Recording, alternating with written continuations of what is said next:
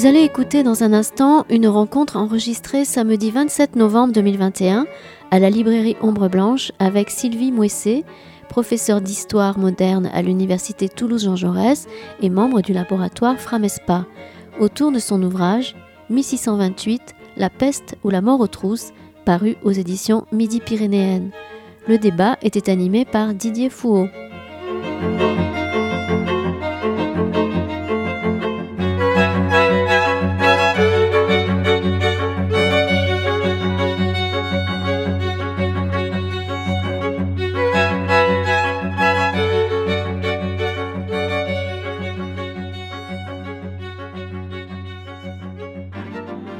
Bonjour tout d'abord euh, et merci d'être parmi nous. Hein.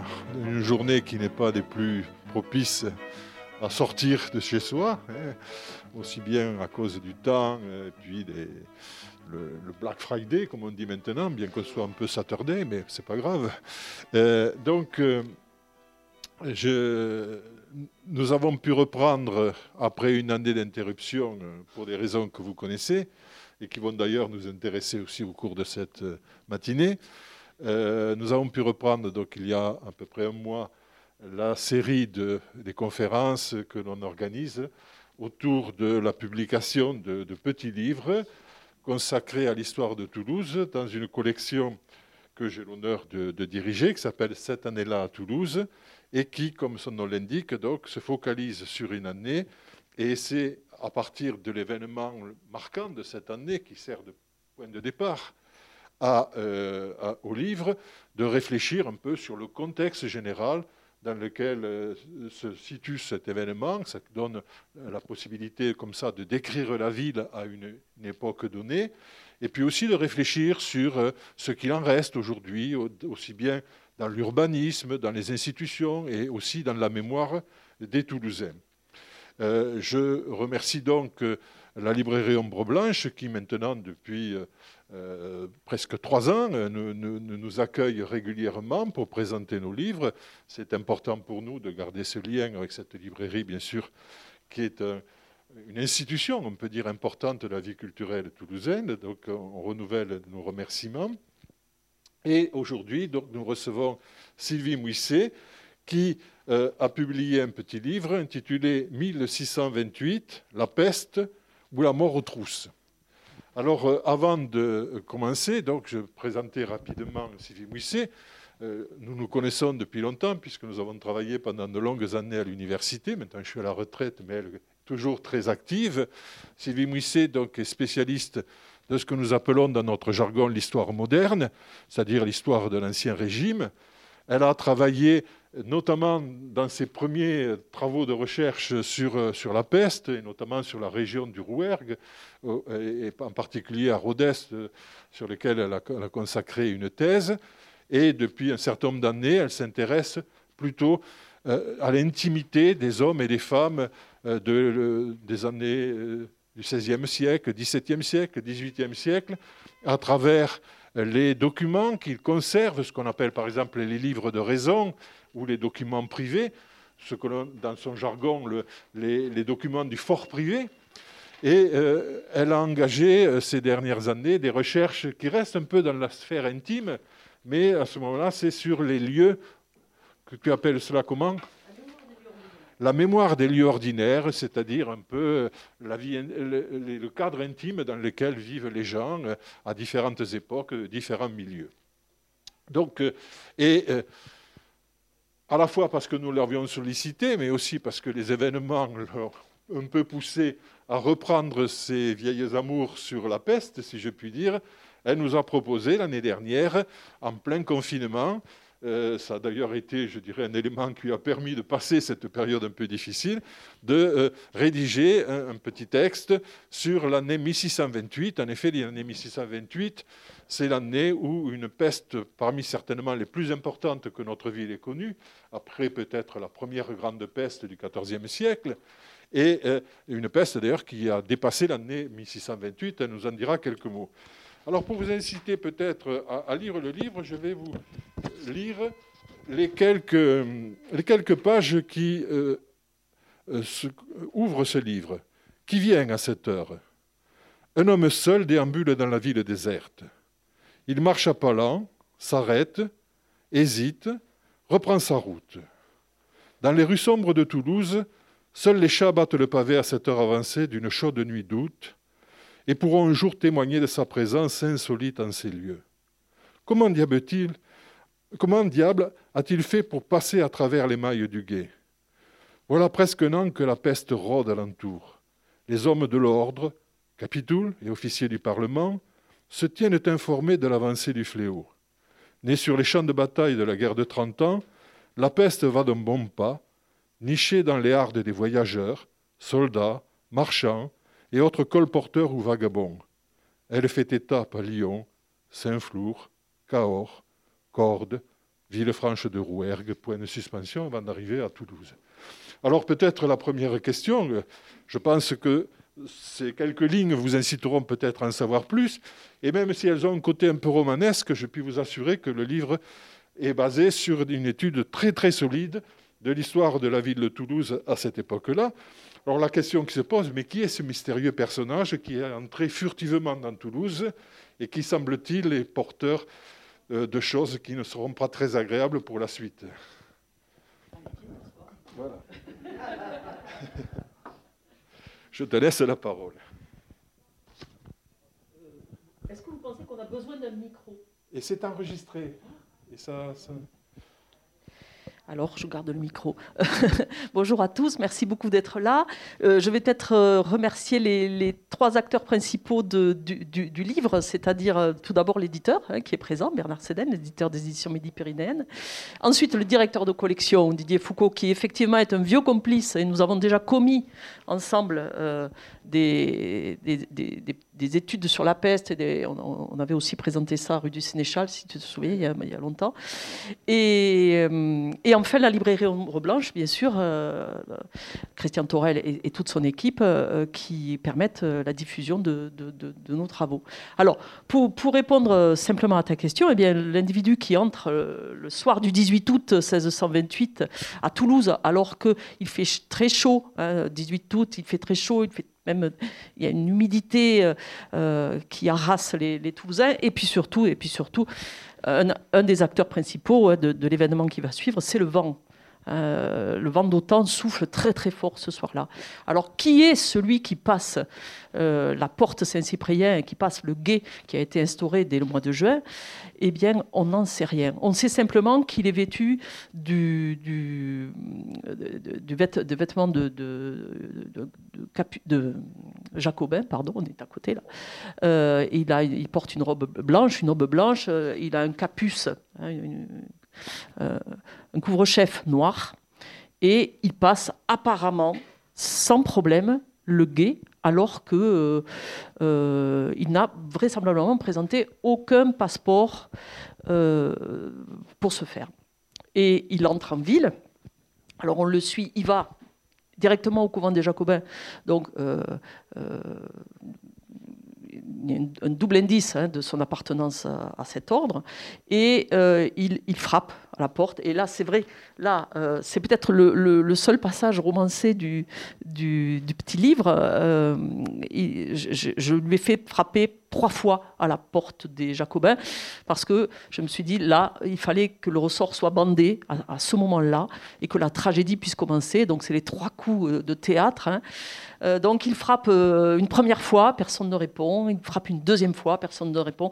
Je, l'ai imaginé, en fait, hein, entrant en ville, la nuit, ne sachant où aller, ou sachant peut-être très bien où aller, c'est-à-dire chez lui, dans un couvent de, de, son, ordre les Jacobins n'ouvrent pas, donc il repart, et là, il prend certainement la rue Pérolière, et euh, donc nous, y sommes, hein, nous sommes sur les lieux, sur, le terrain de, l'événement, euh, et, il finit par trouver une, auberge, l'auberge de la Couronne d'Or, près de l'église Sainte-Claire, où euh, l'aubergiste lui ouvre sa porte et lui désigne une chambre. Bon, jusque-là, ce n'est même pas un événement. Et, euh, le lendemain matin, eh on trouve l'homme euh, mort dans sa chambre. Et là, cela devient un événement, parce que l'aubergiste euh, Laborie euh, est, un émoi parce qu'il a, il a un cadavre chez lui. Il n'aurait jamais dû accueillir un, individu euh, étranger euh, en état de quasi-vagabondage puisqu'il ne porte pas de papier sur lui. Et en plus, bon, il ne sait pas qui c'est, c'est peut-être un criminel déguisé. Euh, depuis le 28 juin, on interdit euh, à tous les aubergistes et hôteliers de la ville de, recevoir des étrangers chez eux. Euh, étrangers, ça veut dire non toulousains. Hein. Donc, donc là, il est en état de. Il n'est pas en état d'arrestation, mais en tout cas, il, mérite peut-être la, contravention de 500 livres dont on menace les hôteliers depuis le mois de juin. Et donc, il fait un peu le tour du quartier, le tour de la ville, pour savoir comment il pourrait avoir euh, l'identité du, cadavre. Euh, et, puis, bon, le, bruit euh, court. Hein. la, première rumeur, la, première épidémie, finalement, c'est l'épidémie de la rumeur. Et la nouvelle vient aux oreilles des capitouls qui ne manquent pas de, de venir, d'observer l'état des lieux et d'appeler immédiatement les médecins du bureau de santé qui a été nommé peu de temps auparavant. Le bureau de santé, c'est à la fois un, pool de médecins, finalement, un groupe de médecins, et, euh, et, aussi un capitaine de santé qui est là pour, euh, pour assurer euh, le, le, maintien de l'ordre, le maintien de l'ordre sanitaire avant tout. Donc les médecins sont appelés. parmi eux, il y a un certain Purpan, hein, dont la, dont la notabilité sera, sera, euh, se fera au cours du temps. Et euh, c'est le seul nom dont on se souvient aujourd'hui, finalement, hein, puisque Ré de Château n'a pas laissé de, euh, de, mémoire précise, à, mon sens, peut-être que tu, en diras davantage. Et puis un certain Jean de Keratz, qui lui est très célèbre à l'époque, puisqu'il il, il vient d'avoir le, le, prix de la ville, en quelque sorte, hein, puisque son ouvrage sur le bref recueil des remèdes euh, pour euh, se préserver et guérir de la peste vient de sortir, hein, vient d'être imprimé. Il est sorti le 30 juillet. Nous sommes le 19 août. Et donc, Kerat s'est appelé. Euh, et, évidemment, les trois médecins, en, observant le cadavre, sans le toucher, bien sûr, hein, eh désignent désigne la peste. Et là, à partir de ce moment-là, on décide de taire l'information il ne faut, pas que ça se sache parce qu'il ne faut pas que l'épidémie de la rumeur euh, se transforme en véritable champ de bataille euh, dans la ville. Euh, il ne faut, surtout pas exciter les Toulousains. Et, on décide de l'enterrer de nuit à, Saint-Aubin, hein, dans, le quartier Saint-Aubin, hors la ville, hein, hors, les murailles. Et le vent souffle toujours aussi fort. Euh, le cadavre est emporté par deux corbeaux, donc, hein, deux porteurs de cadavres, des corbeaux. Et euh, le capuce noir euh, du, Jacobin choix, hein, tombe à terre, et une femme misérable le ramasse.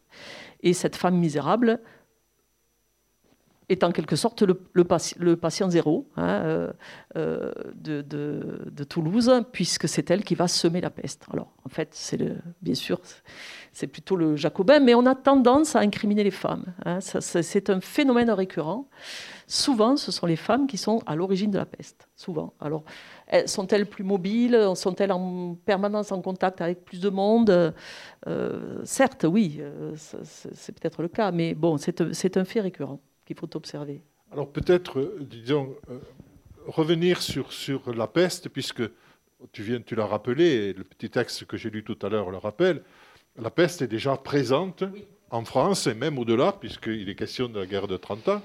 Donc, euh, peut-être situer ce contexte, et puis après, dans un second temps, euh, voir comment réagissent les Toulousains, les autorités et les différentes catégories de population. Oui, oui, oui. Alors, cela fait 20 ans à peu près hein, que, Toulouse n'a pas connu de peste. Euh, la dernière peste datait de 1608.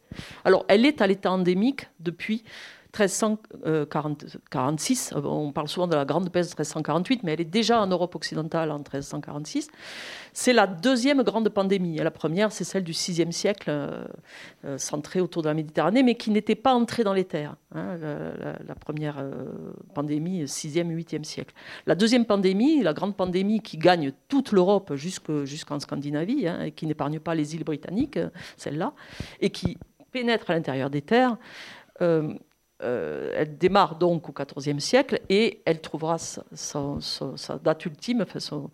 Elle, disparaît euh, en 1720 pour, pour la France, hein, c'est la Grande Peste de Marseille, et en 1771, si ma mémoire, ou 81, je ne sais plus, 1781, je crois, c'est la Grande Peste de Moscou.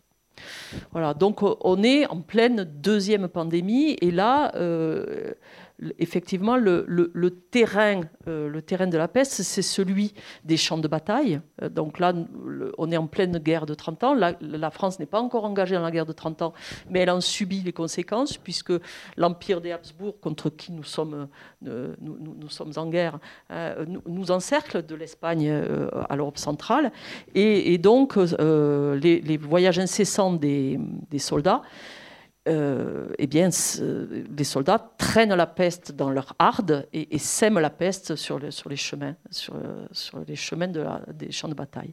En plus, nous sommes engagés, euh, même si nous ne sommes pas engagés encore dans la guerre de 30 ans, nous sommes engagés dans la succession du duché de Mantoue. Et là, ça regarde vraiment le sud de la France, dont Toulouse puisque euh, la France donc soutient euh, l'un des prétendants, Charles de Nevers, et, donc est en guerre contre, encore une fois, contre l'empire des Habsbourg qui, soutient euh, un autre des cousins lointains du, duc de Mantoue défunt. Donc là, il y a des mouvements de, de, soldats vers l'Italie. Il aussi à la lutte contre les protestants, à la Rochelle, et alors, dans les Cévennes. voilà. Et en plus, voilà, on est devant donc une guerre, une guerre européenne qui, qui en plus se double d'une guerre civile et d'une guerre religieuse, puisque là, Rouen est, là, il est à Pamiers, euh, Condé euh, va frapper l'armée de Rouen et revient vers Toulouse. Enfin bon, voilà. Hein. donc c'est une, c'est une, euh, c'est un assez, ce sont les, chevaliers de l'Apocalypse qui sont là, hein. c'est-à-dire la, guerre, la famine et la peste sont le, terrain privilégié de, de, ce genre d'épidémie. Oui. Euh, alors, comment réagissent les Toulousains? Alors, les Toulousains, eh bien, euh, euh, que, faire hein, Précisément, que faire face à l'épidémie Alors pour eux, c'est évidemment une, énième catastrophe. Hein. Pas, une génération, finalement, si on réfléchit, n'est épargnée par la peste. Tous les 20, et même parfois euh, dans des temps plus resserrés, euh, tous, les, tous les 20 ans au moins, hein, euh, les, les, Toulousains ont connu, ont connu la peste. Donc ils savent ce qui les attend. Et en plus, avant que le Jacobin ne pénètre dans la ville, elle, rôde aux alentours. Et euh, ce, qui est assez passionnant à observer, et d'ailleurs, il faudrait qu'un jeune historien euh, euh, se, penche sur le cas toulousain, parce que ce n'est pas en, 48 pages qu'on fait le tour du sujet. Mais l'une des, archives les plus intéressantes à regarder, ce sont les correspondances entre les consuls, c'est-à-dire les maires et conseillers municipaux des villes environnantes et les capitouls, hein, qui se tiennent régulièrement informés de, l'avancée de l'épidémie. Donc les Toulousains, avant de, voir la peste arriver à leur porte, ils écoutent, ils entendent les informations qui leur parviennent par ces correspondances consulaires, et donc ils, voient la, peste s'approcher. Alors comment réagissent-ils? Euh, les, euh, ils partagent une, une, vérité établie et jamais remise en cause. La peste est un fléau divin. Donc là, qu'il s'agisse des gens du peuple ou euh, du clergé, bien sûr, mais même des médecins, hein, c'est une opinion partagée. La, peste est un fléau divin. Donc, la première des réactions, c'est de, prier pour adoucir le courroux divin. Hein. Donc, les les processions restent autorisées, les foires et marchés sont interdits, mais les processions restent autorisées. Et la prière est le meilleur remède, finalement. Et on attend que le Dieu, que le cours de Dieu s'apaise. Hein, voilà, c'est le, premier. Alors ensuite, euh, bien sûr, comme cela ne suffit pas, hein, comme le courroux divin ne, s'apaise pas, eh bien, euh, il faut prendre des mesures. Et là, sur le terrain politique, à Toulouse, nous avons deux, euh, entités qui, à la fois doivent se coordonner, mais qui souvent s'opposent. Hein. Ce sont les, les capitouls, d'une part, euh, qui ont l'autorité sur la ville, et le Parlement, qui, lui, représente l'État et qui a une autorité sur l'ensemble de la, de la province, du Languedoc, qui est une immense province. Et qui on, pourrait la comparer grosso modo, hein, je, je, la dessine vraiment grossièrement, à notre Occitanie d'aujourd'hui, à peu près. Et, donc les, parlementaires, par, voie d'ordonnance, règlent finalement la, vie quotidienne hein, des languedociens. Et, euh, et, ces ordonnances croisent évidemment les, avis des, des, capitouls, qui eux aussi hein, euh, euh, rédigent un certain nombre de textes. Et globalement, ils s'entendent, même s'ils ne se supportent pas, hein, même si la municipalité et le Parlement sont en conflit permanent. Mais là, là euh, il faut faire contre mauvaise fortune bon cœur et il faut réussir à s'entendre. Donc globalement, les décisions prises sont assez, assez coordonnées. ensuite, euh, dans les détails, évidemment, il y a toujours des problèmes. Et alors, que faire? Euh, Que faire? Eh bien, la, première des, réactions, et je pense que ça, on peut d'autant mieux le comprendre aujourd'hui, c'est d'autant plus facile à, expliquer, notamment à des, lycéens, à des collégiens ou, même à des étudiants en première année, la première réaction, c'est de la fuite. Hein, c'est-à-dire, c'est ce que nous avons presque tous fait. Euh, au moment de l'apparition du Covid. Nous, avons euh, cherché à, échapper euh. Alors il y a Bernard qui dit non, mais on ne l'a pas tous fait, mais quand on pouvait le faire, on l'a fait. Bon, et, donc la fuite, euh, alors la fuite, elle concerne à la fois les élites, ceux qui ont une villégiature à la campagne ne, se posent même pas de questions, ils s'enfuient. Même euh, avant le 19 août avant la mort du, Jacobin, euh, ils s'enfuient. certains se sont déjà enfuis. Hein. Ils ont des métairies à proximité et donc ils vont respirer un air plus pur parce qu'on le verra sans doute avec toi, Didier, euh, la, théorie principale quand même, c'est, alors même, bon, j'aborde pas le sujet, mais euh, le mauvais air, hein, l'air qui empeste, qui a laissé le verbe empester d'ailleurs, euh, là aussi est une opinion partagée. Donc il faut aller respirer un air, plus pur, si possible, à la campagne. Les élites ne sont pas seules à fuir. notons que dans toutes les villes européennes, hein, le, geste de survie, qui consiste à fuir, est, euh, observé hein, euh, en amont de la peste de 1628 et, en aval. Hein, qu'on songe à Montaigne à Bordeaux, qui, a été, qui, était maire de Bordeaux et qui a été le premier à fuir la peste en 1588. Qu'on songe aux élites de Londres en 1665. Hein, Euh, Daniel Defoe, merci, qui, euh, qui, a relaté cela dans un journal de la peste, qui est un très, beau journal de la peste, écrit a posteriori, bien sûr, parce que Defoe n'a pas, pas vécu à cette époque-là. Et qu'il s'agisse de, de, Milan en 1630, enfin, c'est un phénomène observé. La fuite des élites est, est, un geste tout à fait banal, tout à fait commun.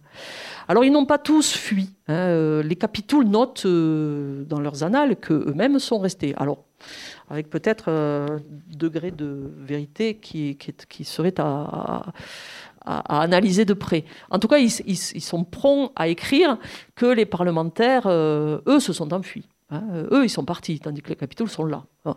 Alors, c'est là aussi, bon, c'est en grande partie vrai. Les parlementaires sont allés à Grenade, et, mais euh, certains d'entre eux sont restés, comme par exemple le premier président, hein, Gabriel Mazuillet, le premier président du Parlement de Toulouse, est, est resté, euh, est resté en, ville. Est mort. Et il en est mort, exactement. Et il en est mort, trois ans plus tard. Oui. Et hum, quant à l'archevêque, on parle beaucoup d'archevêque ces temps-ci. Quant à l'archevêque de Toulouse, l'archevêque Monchal, il, euh, eh bien lui, euh, ah, il se trouve que juste avant le début de l'épidémie, il a été convoqué à Paris pour des affaires urgentes. Donc, il est parti, mais il n'est pas revenu. Hein. il a dit que les affaires le retenaient à Paris et qu'il rentrerait dès qu'il pourrait. Il a fait sourire les capitouls d'ailleurs, hein, qui notent que quand il promet de rentrer, il promet euh, une procession jusqu'à Notre-Dame de Garaison en Gascogne, et en fait la peste est déjà terminée. Donc, euh, donc ça, la, la, la, notice dans les annales est assez amusante parce qu'on voit le sourire des capitouls qui qui n'est pas très amène vis-à-vis de, de, de l'archevêque. Il y a quand même des religieux qui s'impliquent beaucoup. Alors, il y a des religieux qui s'impliquent beaucoup, effectivement. Alors, pour en finir avec ceux qui sont partis, euh, les, élites ne sont pas seules à partir. Hein. Euh, elles ont troussé bagages et s'en sont fuies, comme on dit à Rhodes en 1630, ça c'est sûr. Mais elles ont croisé sur leur route, elles ont croisé des gens qui sont à pied et qui sont partis tout simplement parce qu'il fallait partir. Hein. il fallait fuir le, mal contre lequel on ne peut rien, le mal qui répand la terreur et que le ciel en sa l'erreur, etc. Bon, et, euh, donc alors, les, gens qui n'ont rien partent donc sans bagage et on les retrouve à quelques lieux, hein, à quelques kilomètres de, Toulouse. construisant des, baraques de fortune, des cabanes, que l'on appelle alors dans les archives souvent des huttes. Donc ce sont des, des, des amoncellements de, de bois, euh, et on s'organise comme on peut euh, aux portes de la ville le plus souvent. Euh, et j'ai oublié ce que tu me disais. ah oui, des, oui, des, des, clairs. Ça, peut peut-être rebondir là. Comment s'organise concrètement à la fois la vie des, oui. des Toulousains parce que et on va reparler des Il y a combien à peu près 40 000, habitants. 40 000 personnes, donc c'est une ville quand même importante. Avec un entassement de population assez grand selon les quartiers d'ailleurs. Euh, on, a des différences. Et puis, donc, il faut vivre il faut dans des conditions d'isolement. Oui. Et puis, il faut lutter quotidiennement contre une maladie qui fait énormément de victimes. Voilà. Donc, euh, comment tout ça se passe? Alors, la ville est fermée. Elle est fermée même avant hein, avant que la peste n'entre en ville, puisque le Jacobin a dû passer par les mailles du guet euh, pour entrer. Bon, il est rentré facilement. Peut-être il a soudoyé aussi euh, les, agents du guet, qui sont pour la plus grande part des bourgeois de la ville. Bon, des habitants de Toulouse donc. Et la, ville est fermée, foires et marchés sont interdits, hein, parce qu'on estime, à juste raison d'ailleurs, hein, on estime que c'est la mobilité qui. c'est les mouvements de population qui, propagent la peste. Donc, donc il faut s'organiser. Alors, ce que font les capitouls, euh, l'un des premiers gestes des capitouls, c'est d'essayer. De, enfin, d'abord, ils sont, ils sont un peu euh, pris de court. Hein. ils sont un peu sidérés. et, donc, on ne voit apparaître vraiment dans les archives de Toulouse sauf euh, enfin, peut-être que l'historien ou l'historienne qui prendra euh, le, sujet à corps et à cœur euh, me contredira, et je, l'espère. Mais en tout cas, moi, en 1628, je n'ai pas vu d'organisation précise du ravitaillement. En revanche, elle apparaît dès, 1600, dès, dès, l'élection du capitula suivant, qui, lui, a réfléchi à la, situation et organise le, ravitaillement. Tout simplement en ordonnant eh bien, la la réquisition hein, des, denrées qui sont sur place. Euh, euh, Toulouse est une ville euh, rurale très, très, très intégrés dans, un semi-rural dont on prélève les, récoltes, les provisions, tout, ce dont on a besoin pour se nourrir. Donc Toulouse est pleine de greniers, de réserves, de caves. Hein, Toulouse a donc des grains, a donc du, du blé, même de la farine, de, l'huile, du, fromage. Hein, c'est ce, que, ce que réquisitionnent les capitouls dès janvier 1629. Et euh, donc, euh, réquisition obligatoire, euh, alors avec parfois quelques coups de force, hein, bien sûr. Et on essaye aussi de déjouer, enfin de, de retisser euh, la, circulation des marchandises avec des villes qui n'ont pas été impactées par la peste. Donc on essaye de changer un peu nos, réseaux, commerciaux. Hein. Mais, mais, ça aussi, c'est au jour le jour et c'est extrêmement difficile à organiser. Et, là, les, les capitouls s'y emploient. Et puis, pour acheter des denrées dans une région qui est complètement infectée euh, à partir de 1628, et avec une peste qui va, va jusqu'à Mantoue et qui revient en 1630 par le sud. Hein, donc, euh, donc euh, on rejoue la peste à partir de 1630. Euh, donc une peste sans cesse réactivée, c'est particulièrement compliqué. Donc le prix des denrées augmente et là il faut faire appel à, à l'emprunt des gens aisés, hein, donc un emprunt forcé pour pouvoir acheter ces denrées. Et là les anciens capitouls donnent l'exemple. Euh, et ils souscrivent à cet emprunt, sauf certains. Alors, euh, en plus, c'est un, certain Cadars, donc je le soupçonne d'appartenir à la famille Collet, qui est une famille Rouergat, euh, et donc c'est un Rouergat qui, je pense, hein, je, suis à peu près sûr, qui refuse de contribuer. Son fils, pareil, donc de deux capitouls et anciens capitouls, qui refuse de, collaborer, de contribuer. Et de fait, les capitouls euh, organisent la garde de son hôtel particulier en plein centre-ville, hein, l'hôtel Collet, euh, pour, pour, pour lui éviter d'être euh, lynché par les Toulousains. Donc vous voyez le, degré de tension aussi qui règne dans la ville. Alors quant aux clercs, euh, oui, les, clercs comme les récollets, les capucins notamment, et les cordeliers aussi, euh, les clercs se mettent au service de, des malades Les malades, il faut, il faut, il faut d'abord les désigner. Hein, donc avant, de, avant de les soigner. Et là, les médecins sont là pour justement désigner les, maisons infectées. Alors on, fait comme on a toujours fait euh, depuis, euh, le début de, la deuxième pandémie, c'est-à-dire on, peint une croix blanche sur les maisons et on désigne les, familles ainsi, mais euh, au XVIIe siècle, on ne les enferme plus.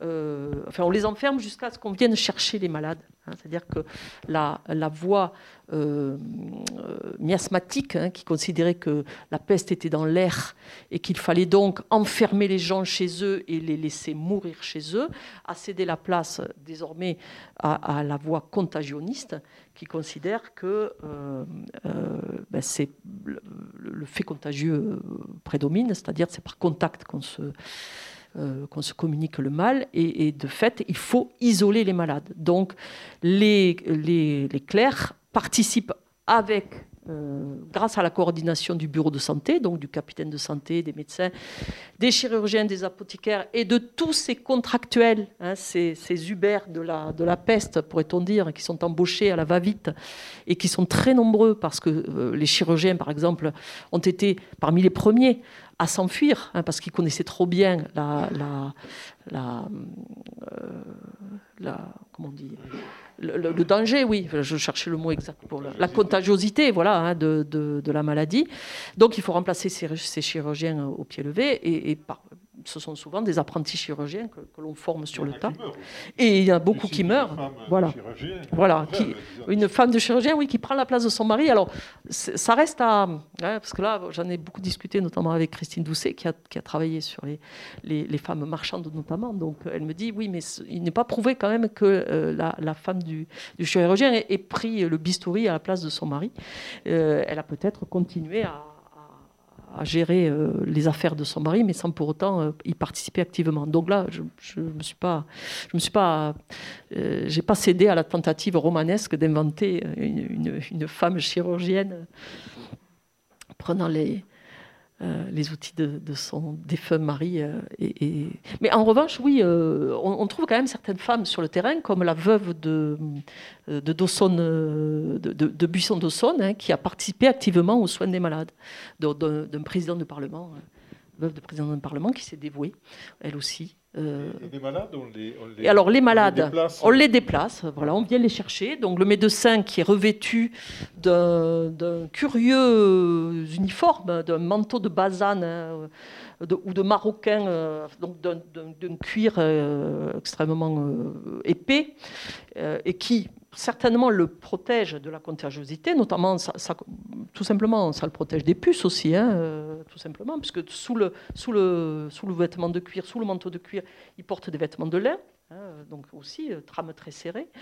Et puis là, ce curieux bec, euh, nous ressemblons tous un peu aujourd'hui aux médecins de peste. Il, il y a certains, certains masques, mais j'en vois pas là. Certains masques sont un peu plus pointus, et moi, chaque fois que j'en rencontre, ça me fait inévitablement penser aux, médecins de peste. Ah ben j'en vois peut-être un, voilà, oui. et euh, il porte ce curieux bec. alors, là, là, là aussi, je, file un peu le roman parce que euh, à Toulouse, il n'est pas prouvé qu'en 1628, on ait eu des, des, porteurs de, bec, des, furies infernales, disait-on, à, Villefranche de Rouergue en 1628, où là on les a vus, ces médecins-là. C'est une invention d'un médecin de Louis XIII, de Charles de Lorme, en 1619. Donc cet uniforme existe.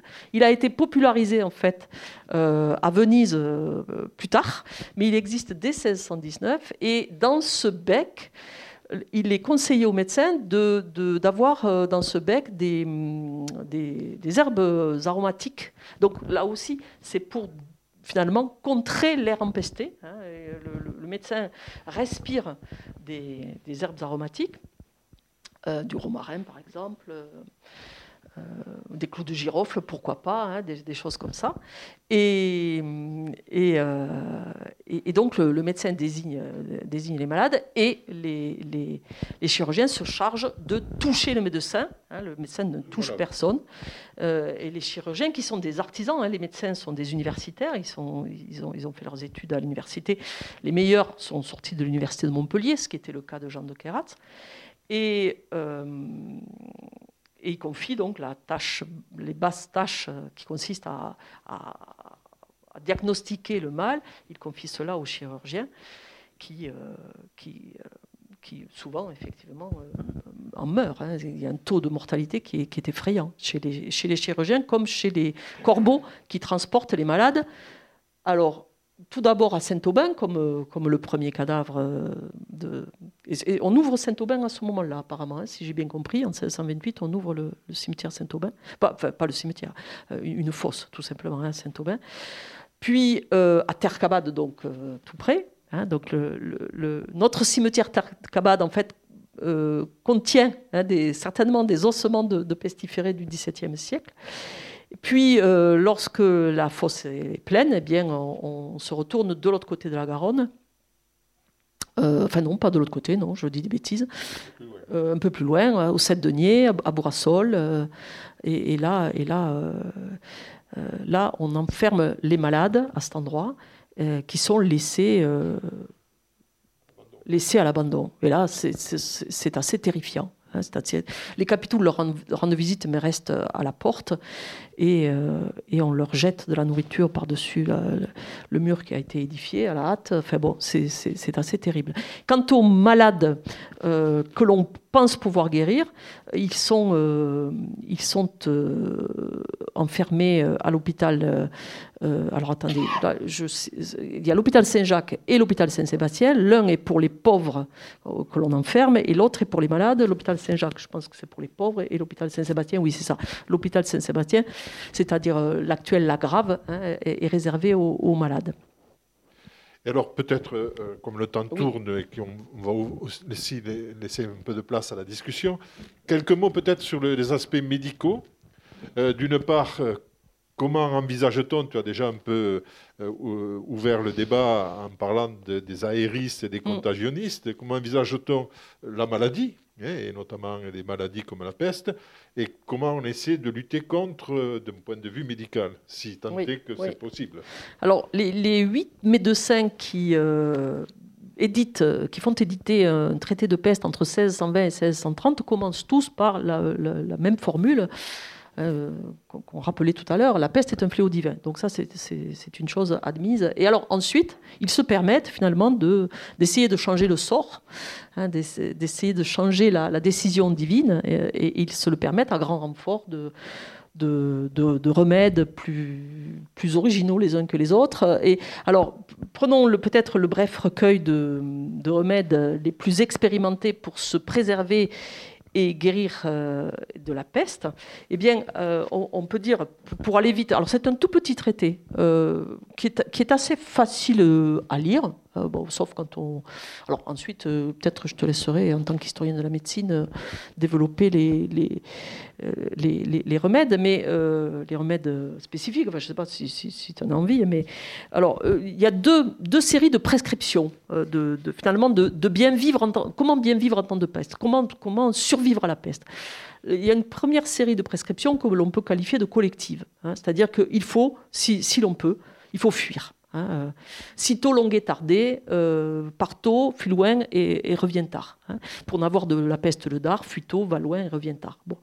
Donc cette formule qui est, déjà connue euh, dans l'Antiquité et qui revient à chaque pandémie, cette formule c'est la meilleure, hein. c'est la meilleure à suivre pour, pour échapper au mal. Il faut, dit Keratz, il faut en empêcher le contact avec les infects. Les infects, c'est ce que nous appelons nous aujourd'hui les cas contacts, c'est-à-dire ceux qui sont soupçonnés de peste. Hein, bon, que l'on distingue des malades finalement.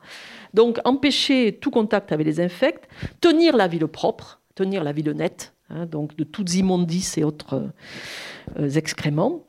Euh, cela veut dire donc que l'on exclut euh, les animaux euh, de, la ville, hein, les, pourceaux, oisons et lapins qui couraient euh, dans les rues de la ville, eh bien, on les enferme. Cela veut dire aussi que l'on exclut, dans, les mêmes textes d'ailleurs, hein, il y a deux textes dans, la même période, un des capitaux, l'autre des, parlements, qui, se complètent, où on exclut à la fois les pauvres et les animaux, hein, c'est-à-dire vraiment tout ce, tout, tout ce qui peut finalement empêcher la purification de la ville. La ville doit être purifiée. Bon. Euh, il faut, alors ça, ce sont les, prescriptions collectives. Quant aux prescriptions individuelles, eh bien, il faut surtout ne pas s'exposer aux mauvais airs, et c'est là que la théorie aériste ou miasmatique euh, a, de beaux jours encore devant elle. On discute encore en 1628 de, de, la, de la, validité de la contagion. Hein. on ne sait toujours pas vraiment si le, le fait contagieux peut être établi. Alors, certains euh, parmi les Toulousains, je crois qu'ils sont tous convaincus, hein, il me semble. Mais encore un siècle plus tard, en 1720, on, trouve euh, Pierre Chirac, qui est, euh, est peut-être un lointain ancêtre de Jacques Chirac, un, jour, un jour de visite de Jacques Chirac à Conques, parce que Pierre Chirac était originaire de Conques. Et Jacques Chirac a dit que sur son bureau, il y avait une, une vingtaine de dossiers d'experts, d'experts généalogistes, pour, le, pour, pour faire le lien entre Pierre et Jacques Chirac. Donc Pierre Chirac, médecin de Louis XV, 1720, il fonce à Marseille parce qu'il ne croit pas du tout au fait contagieux. Et c'est bon. Pourtant, un grand médecin, paraît-il. Bon. Et euh, donc, alors, les mesures individuelles, ne pas s'exposer aux mauvais airs, purger le corps de ses superfluités.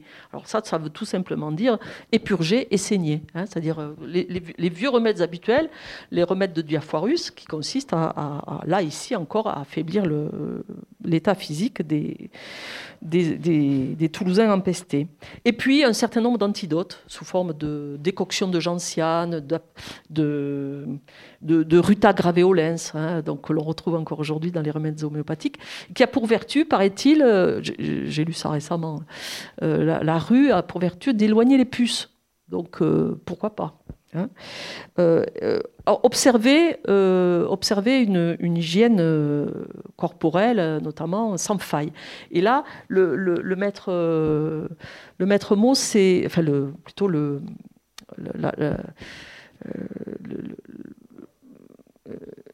c'est le vinaigre.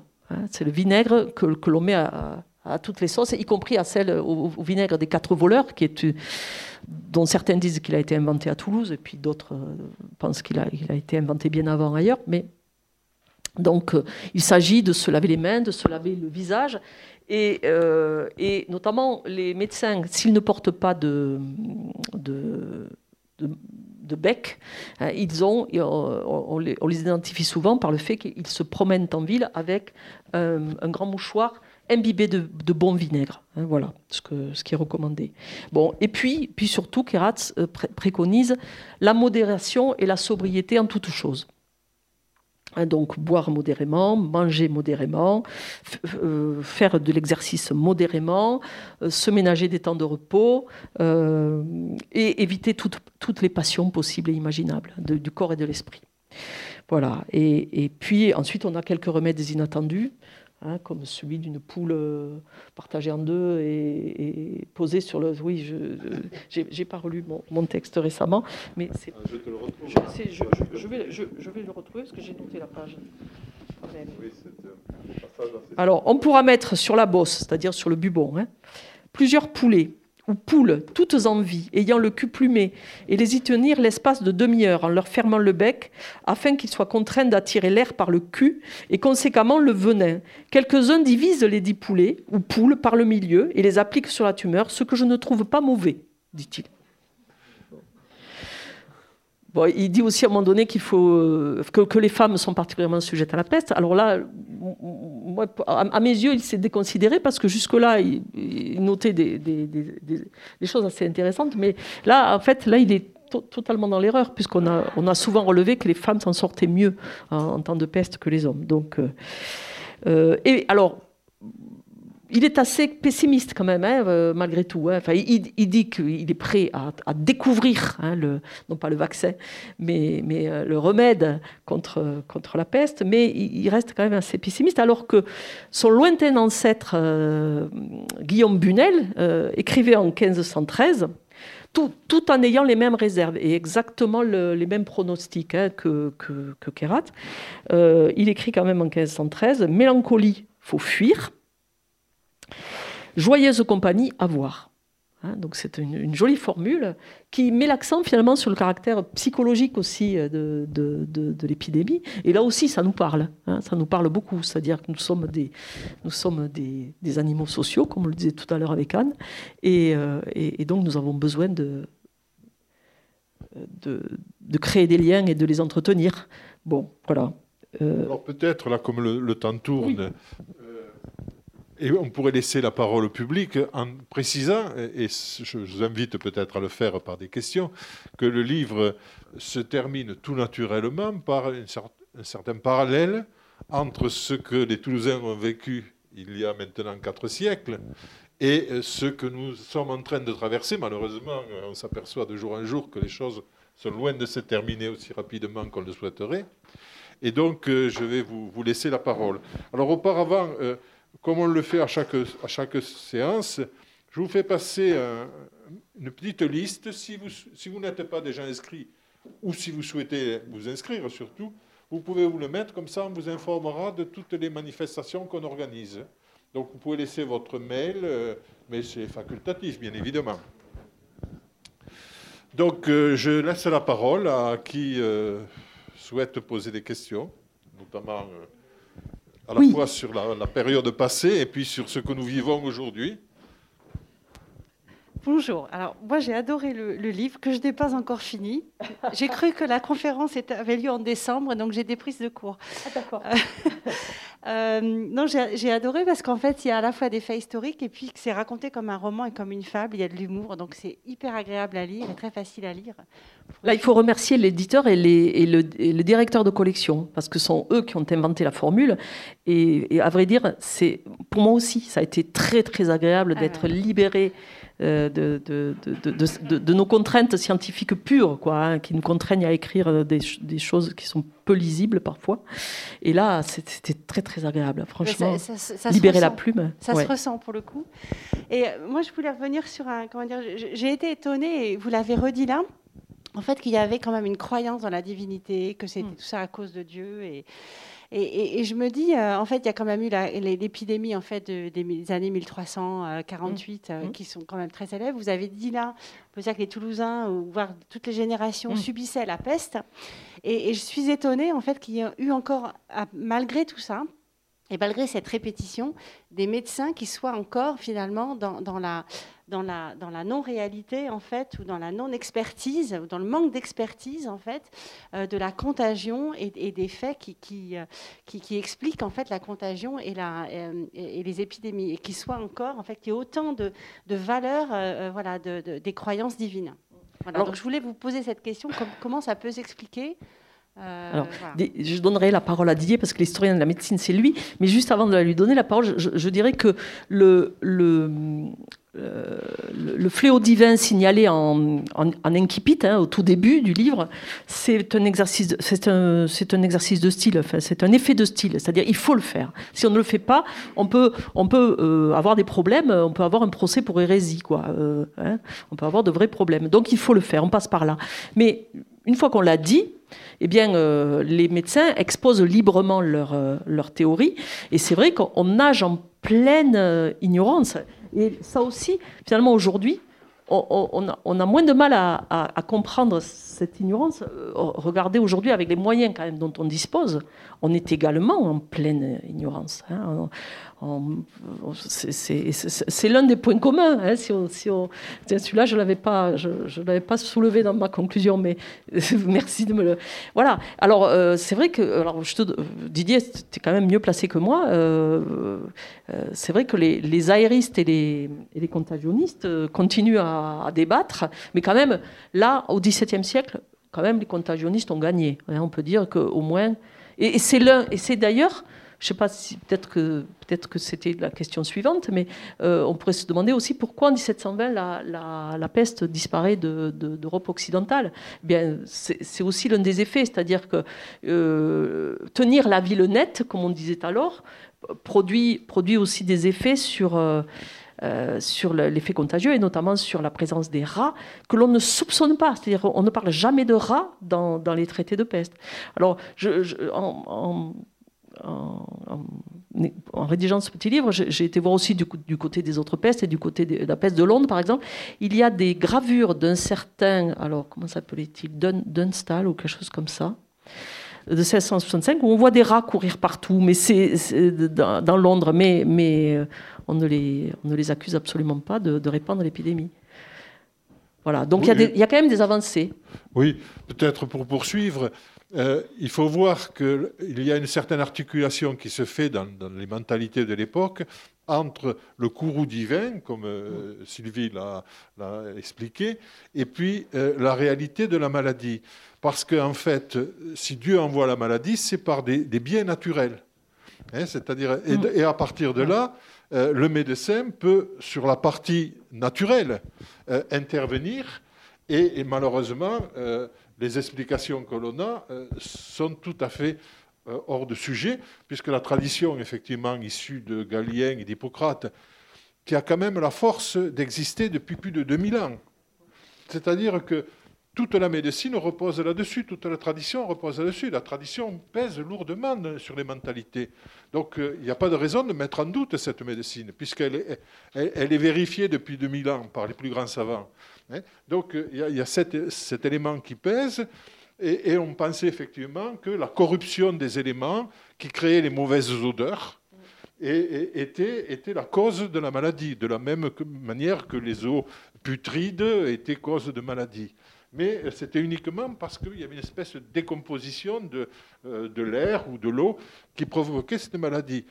Et au XVIe siècle, un médecin italien qui s'appelle Fracastor a émis l'idée en s'inspirant là de philosophie, par exemple épicurienne, qu'il pourrait y avoir des particules vivantes qui s'échapperaient d'un corps malade et qui iraient par sympathie, parce qu'on jouait beaucoup sur l'idée de sympathie, c'est-à-dire le, même allant vers le même, qui irait par sympathie aller se mettre sur, par exemple, le poumon, une particule du poumon évacuée par, par la respiration, irait se loger sur le poumon par sympathie, puisque de poumon à poumon, il y a sympathie, et par là même, la maladie se, dégagerait. Mais c'était purement spéculatif. Hein. Donc on ignorait, par exemple, euh, d'abord on ignorait les, microbes, les bacilles, etc. Il faut attendre Pasteur. Hein. Donc au XIXe siècle, c'est un disciple de Pasteur, d'ailleurs un Suisse, franco-suisse, qui s'appelle Yersin, qui dans une peste euh, en Asie euh, a découvert le bacille qui porte son nom, le bacille de Yersin, donc, mais c'est euh, en 1894. 94, hein, donc euh, vraiment euh, très proche de nous par rapport à la période qu'on étudie. Et donc, on ignorait que c'était un bacille qui était transporté par une puce qui, en suçant le sang d'un malade, ingurgitait une partie du bacille et qui ensuite, piquant, piquant un autre malade, régurgitait ce bacille dans le, dans le sang de la personne qu'elle euh, qu'elle piquait, et ainsi de suite. Et elle s'infectait elle-même, la puce. une maladie de l'estomac, j'avais lu ça. Et ça euh, provoquait d'ailleurs euh, une sorte de renvoi elle supportait mal ce bacille, elle le renvoyait. C'est pour cette raison mm. que la personne qui était piquée, dans un premier temps, elle recevait une sorte de vomi de puce, si je puis dire, qui était infectée. Donc, mais ça, on, ne le sait que depuis peu de temps, au mm. regard de, la période historique qu'on étudie. Mm. Et donc, euh, on était, disons, dans, une médecine purement spéculative. Ah, ah. Et pourquoi on a fait des progrès? C'est pas vraiment à, à, cause des médecins, mais c'est plutôt par une espèce d'expérience qui s'est euh, euh, accumulé au fil du temps. Et par exemple, les Italiens ont été en pointe, notamment les grandes villes comme Venise, qui étaient en contact avec le monde entier, euh, euh, enfin, ou en tout cas une grande partie de la planète. Les Vénitiens avaient des ambassadeurs un peu partout. Et c'est les premiers qui ont cherché des informations. Donc, on savait qu'en Égypte, il y avait une épidémie. Ils prévenaient les Venise et on interdisait aux bateaux de rentrer. Et on imposait, par exemple, les quarantaines on s'était aperçu que si on empêchait les gens de rentrer dans la ville, eh bien, il n'y avait pas la peste. Et on a comme ça des villes qui sont épargnées. Alors que toutes, tous les alentours sont, dévastés par la peste, la ville est épargnée parce qu'elle s'est protégée et que par chance, il n'y a pas eu un type comme ce malheureux euh, moine qui est rentré comme ça par hasard, ou un chat ou un rat qui a pu pénétrer. Et, et donc toute une série de mesures, euh, nettoyer les rues, même si on pensait que c'était les bonnes odeurs qui on faisait brûler des, herbes aromatiques, etc. Ce n'était pas les bonnes odeurs, mais parce qu'on nettoyait la rue, elle était moins sale et il y avait moins de propagation de maladies. Donc de manière empirique, sans trop savoir pourquoi, peu à peu, un certain nombre de pratiques se sont mises en place, de gestes barrières, comme on dirait aujourd'hui, qui ont fait que la maladie a moins circulé. Et le dernier cas à, à Marseille, en 1720, Et là, on a pris des mesures draconiennes, puisqu'on a entouré la ville d'un mur avec des soldats, qu'il y a 30 000 Marseillais qui sont morts. Mm. Mais la maladie a à peine euh, dépassé la Provence, mm. et le Languedoc voisin, qui avait pris plein de mesures, n'a pas été touché du tout. Donc, mais c'était purement empirique. À propos de Yersin, je vous conseille euh, vraiment euh, un, livre, un roman que j'ai beaucoup aimé, moi, de Patrick Deville, qui s'appelle Peste et choléra, et, qui est en fait une biographie de Yersin, euh, une biographie romancée, mais vraiment très très bien faite, où on, voit que Yersin a été en fait un élève de Pasteur, et que Pasteur avait, pour habitude finalement de de, laisser dans l'ombre ses, élèves. Yersin aurait dû avoir le prix Nobel, par exemple, parce que Yersin a sauvé la planète. Hein. Et bon, il, est mort euh, dans une. Euh, L'oubli, disons. Dans, un oubli euh, totalement injuste. D'autres remarques, oui? Oui, j'ai lu votre livre avec beaucoup d'intérêt. J'y ai, d'une certaine façon, retrouver l'actualité que nous avons vécue, que nous continuons et que nous allons continuer de vivre d'ailleurs, bon, avec des, différences. Par exemple, moi j'ai passé toutes les périodes de confinement à Toulouse dans mon quartier habituel, en évitant d'aller à la campagne pour ne pas répandre euh, la maladie, mais euh, je vis dans un quartier que je vais déclarer, euh, parce que c'est ça, bourgeois, mm. mais la plupart de mes voisins étaient sortis de la ville. Bon, alors que euh, la différence par rapport à, la période de votre euh, livre, c'est que même des pauvres sont sortis de Toulouse au moment de la peste que vous évoquez. Bon, l'autre grande différence, à mon avis, parce qu'il y a des tas de trucs qui se ressemblent, les, Marseillais qui inventent des, remèdes qui sont aussi cons que certains de ceux que vous évoquez dans votre livre. Bon, mais euh, la, grosse différence, c'est l'idée, oh, Dieu n'existant plus, qu'il euh, y a un complot des puissants des importants pour diffuser ou faire croire à la maladie. Et euh, au mois d'octobre dernier, j'étais retourné dans un petit village des Corbières dont, j'ai l'habitude depuis des années et des années. Et euh, quand je leur disais que j'étais vacciné, ils me répondaient que c'était complètement idiot qu'en fait, euh, on avait inventé le Covid pour les détruire. Euh, l'hypothèse du, complot, quoi. Mhm.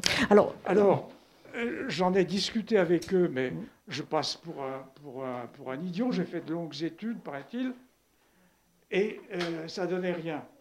Mais j'ai été surpris, quelques mois plus tard, y retournant, de m'apercevoir qu'il n'y en avait plus que quatre qui n'avaient pas été vaccinés grâce à l'influence d'un médecin d'un village voisin qui les convoquait individuellement et qui les vaccinait.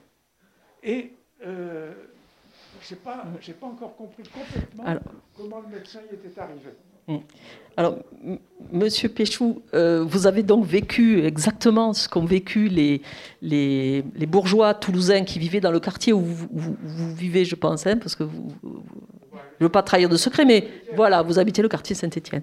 Et alors, le, quartier Saint-Étienne n'avait pas été totalement déserté, mais les bourgeois et, les nobles qui vivaient dans ce quartier se plaignaient des cris, des hurlements, euh, notamment nocturnes, de, des, gens de peu qui, vivaient dans la rue et qui vivaient là parce qu'ils souhaitaient euh, bénéficier des aumônes des gens les plus, les plus aisés de Toulouse, hein, on va dire. Donc, donc Saint-Étienne n'avait pas été totalement déserté par ses élites et, était complètement débordé par ces, ces, ces pauvres vagabonds qui sollicitaient les passants.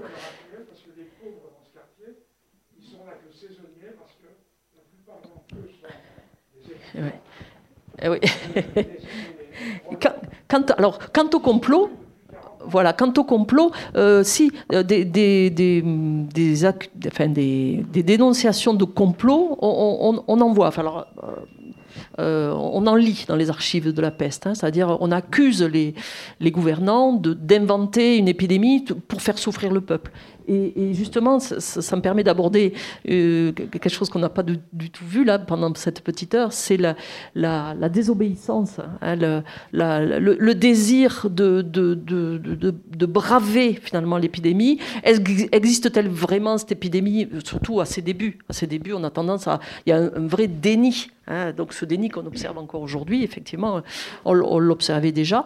Et le désir de, Il ne faisait que rire et, danser. Hein. voilà ce qu'on peut lire dans les, euh, dans les, dans les archives des capitouls qui sont, qui sont affolés justement par euh, le caractère débridé de, la, de, de, certaines manifestations, de balles, de mascarades, etc., qu'ils essaient de punir, mais en vain, hein, qui ont lieu euh, malgré tout. Et donc, moi, quand j'ai vu les premières raf parties en, fin 2019, j'ai de suite pensé à ces balles, à ces mascarades. Euh, qui, se déroulait pendant les temps de peste. Alors c'est vrai que quand j'étais étudiante, donc il y, a, plus de 40 ans, et que je travaillais sur la peste de, en Rouergue, je ne comprenais pas trop comment, euh, comment finalement pouvait-on à la fois faire la fête et être en pleine épidémie. Aujourd'hui, 40 euh, ans après, finalement, ça ne me choque plus. Oui, plus ou moins clandestinement. Oui, plus ou moins, plus ou moins, parce que ça avait lieu dans la rue aussi. Hein. Ouais. Et oui, Exactement. On ne veut pas y croire, ou on veut ne pas y croire. Oui, alors l'un ou l'autre, euh, ces épidémies comme ça de peste, est-ce que l'on sait euh, si, enfin, le temps qu'elles duraient? Et ah, si c'était différent, enfin, la durée était différente d'une pandémie à une autre, c'est-à-dire que plus. Enfin, est-ce voilà. Merci beaucoup, Céline, de cette question, parce que c'est vrai que c'est un thème qu'on n'a pas abordé non plus. Alors, euh, euh, en 2019, quand le Covid nous est tombé dessus, euh, je pense que les historiens étaient les, mieux informés sur la durée, parce qu'on était les seuls, et, donc on nous prenait pour des fous, on était les seuls à dire ça va durer. Hein.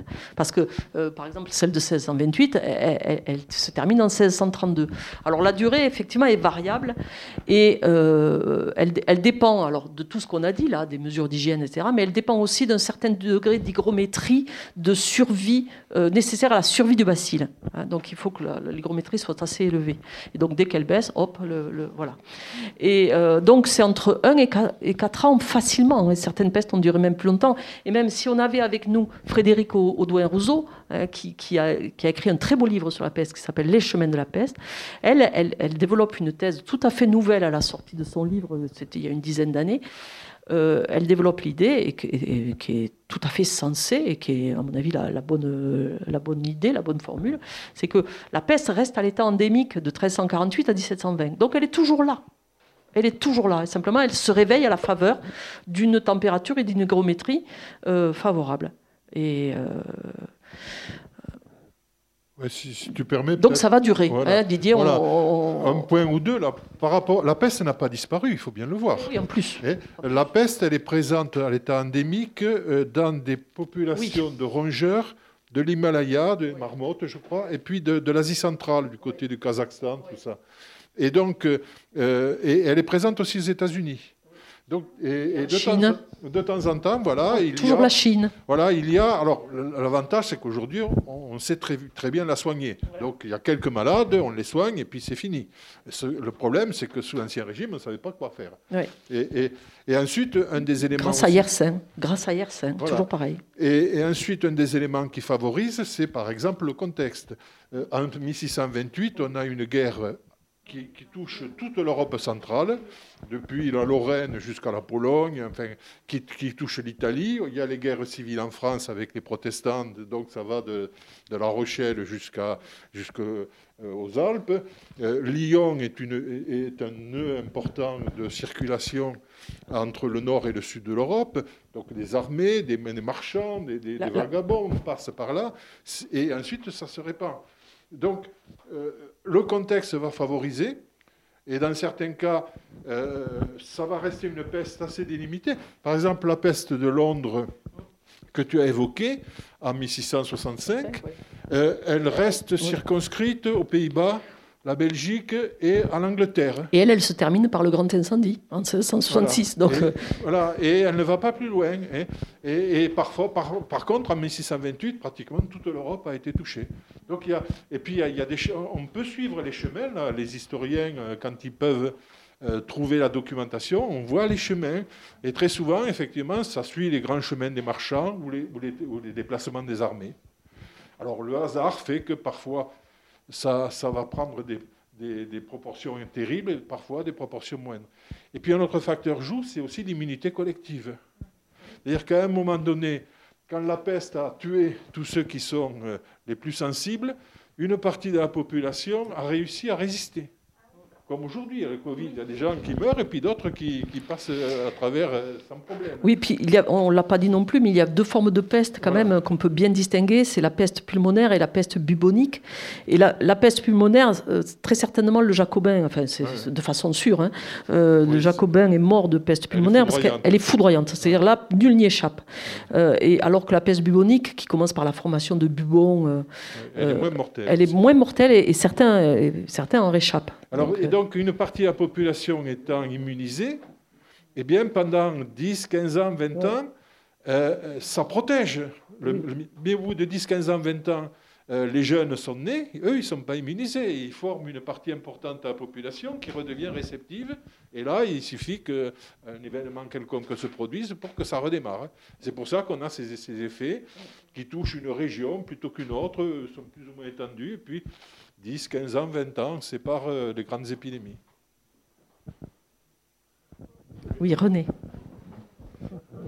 Oui, euh, je voulais poser une question euh, qui, qui, me préoccupe depuis longtemps, parce que j'ai enseigné la peste et ces choses-là dans les années 70-80. Et à l'époque, le spécialiste de la peste, c'était le docteur Biraben. Oui. J'ai rencontré. D'accord.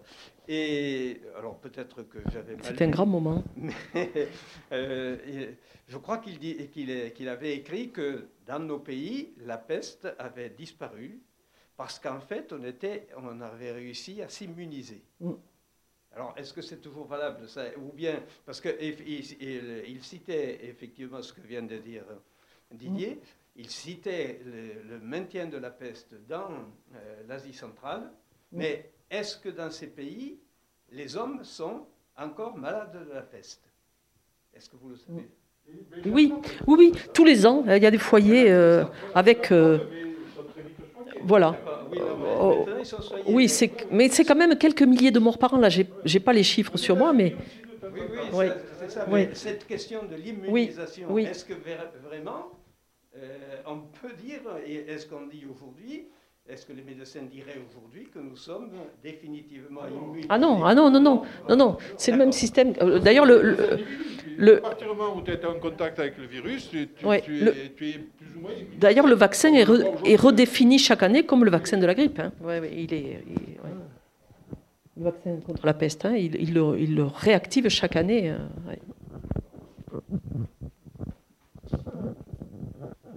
oui.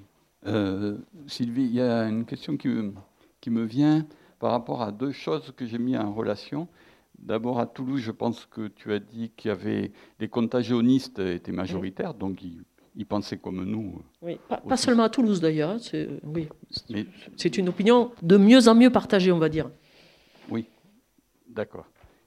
Par rapport à Toulouse, je reste sur la ville de Toulouse. Oui, oui. Et par ailleurs, euh, il y a la croyance que c'est un châtiment divin. Oui.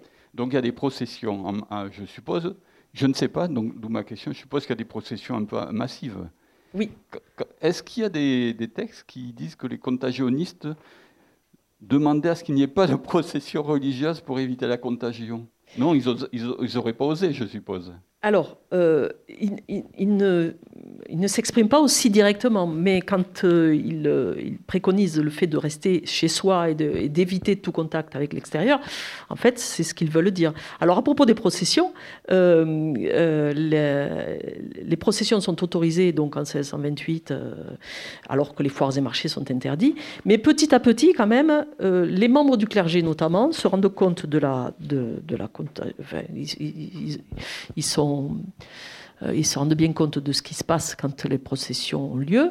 Et euh, Montchal, enfin, l'archevêque de Paris, euh, de Toulouse, qui est, donc en résidence à Paris, envoie ordonnance sur ordonnance pour, que les clercs ne se mélangent pas aux gens du peuple. Hein, donc, donc, petit à petit, ces processions ne sont plus que celles des clercs, et, et même les églises, les offices ont lieu dans des églises qui sont fermées. Hein, c'est-à-dire que euh, euh, dès, 1629-1630, les, clercs euh, font des messes, mais sans, sans vraiment de public. Hein. Alors, malgré tout, malgré, malgré tout, la, la, religiosité des Toulousains, hein, qui est quand même bien connue, qui est forte, malgré tout, les pousse aussi à, braver le, virus, à, braver la, peste. Et euh, par exemple, ils, euh, vont, euh, tout, près d'ici, à la Dorade, ils vont rendre visite à Notre-Dame brune. Hein, c'est ce que l'on trouve dans les archives. J'ai pensé à toi, René, parce que je sais que tu as beaucoup travaillé sur cette Vierge Noire de la Dorade. Et ils vont, ils, vont donc prier Notre-Dame brune et, et vont donc se rassembler euh, contre tous les, interdits euh, euh, diffusés par les capitouls, par le Parlement, etc. Voilà. Les, pénitents noir et gris, là. Eh bien, on ne les voit pas trop, les pénitents. ce sont hein. des bourgeois et des aristocrates. Et oui, oui, oui. Alors, est-ce qu'ils s'enfuient? Sur le terrain, on ne les voit pas vraiment. Ils sont partis? Oui, oui. Là, en tout cas, ils ne sont, ils sont pas très très visibles par rapport aux ordres qu'on a cités. Voilà. Euh, Donc il n'y a plus de possession des pénitents Non. Ils ont dû s'enfuir à la enfin, je, dis non, mais il faudrait quand même euh, s'en assurer. Parce que, mais euh, en tout cas, ils, sont, ils ne sont pas vraiment sur le terrain de la peste. Toulousaine de 1628. Oui, par contre, là, il y a des religieux qui, s'impliquent. Qui s'impliquent euh, jusqu'à la mort, hein, chez, les, chez les récollets, les cordeliers et les capucins. Mais là, ce n'est pas euh, spécifiquement toulousain. Oui. oui.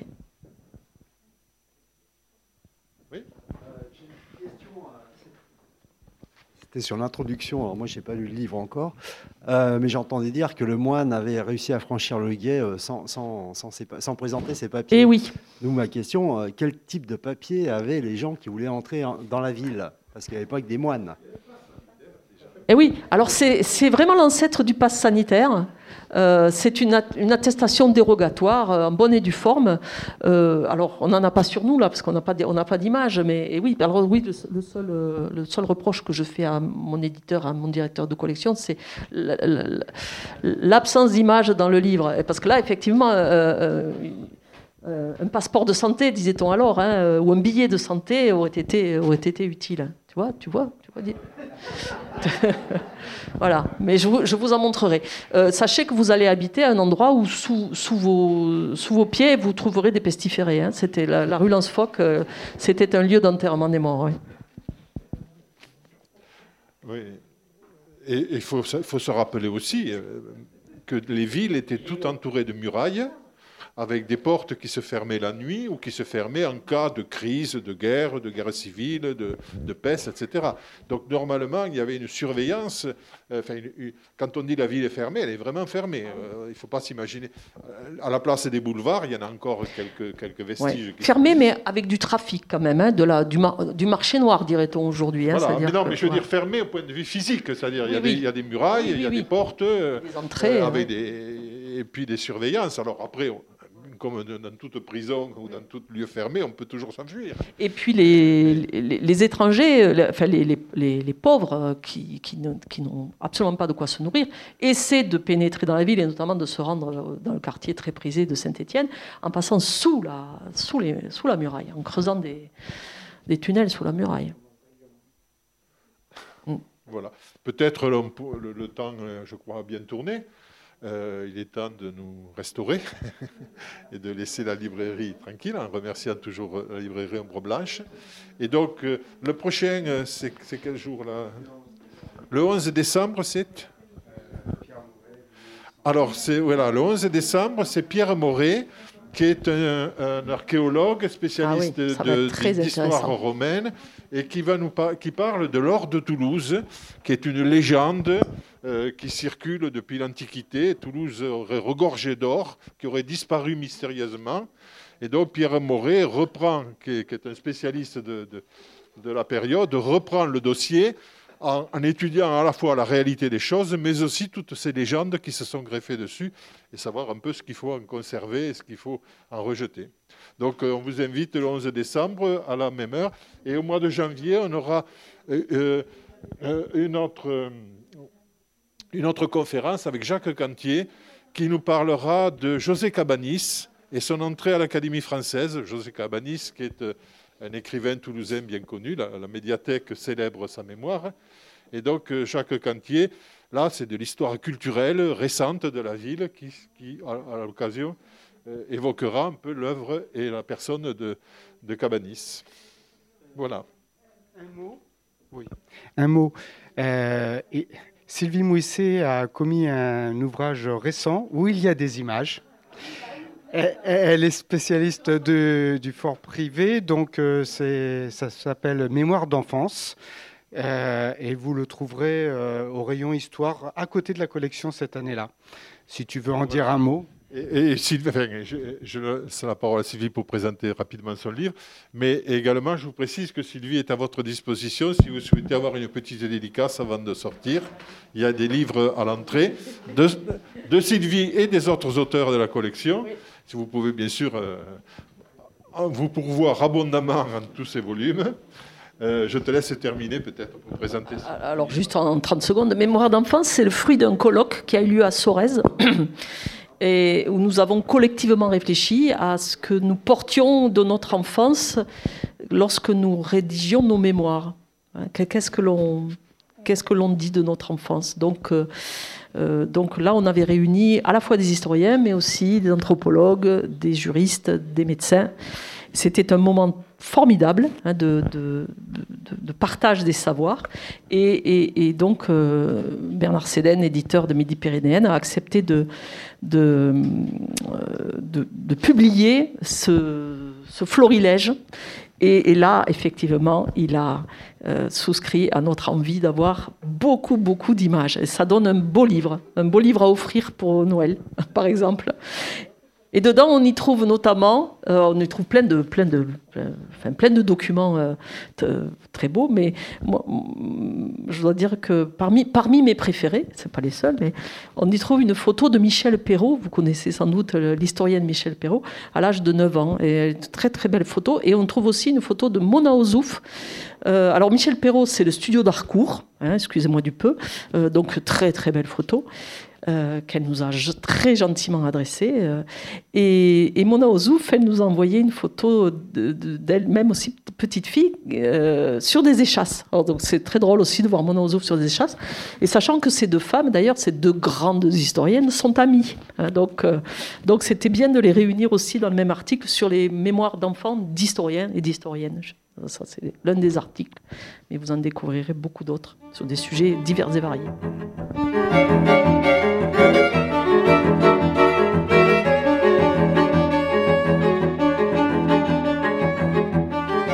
Il s'agissait de Sylvie Mouisset, autrice de 1628 La peste ou la mort aux trousses aux éditions Midi-Pyrénéennes, lors d'une rencontre à la librairie Ombre Blanche, samedi 27 novembre 2021, réalisée et mise en onde par Radio Radio.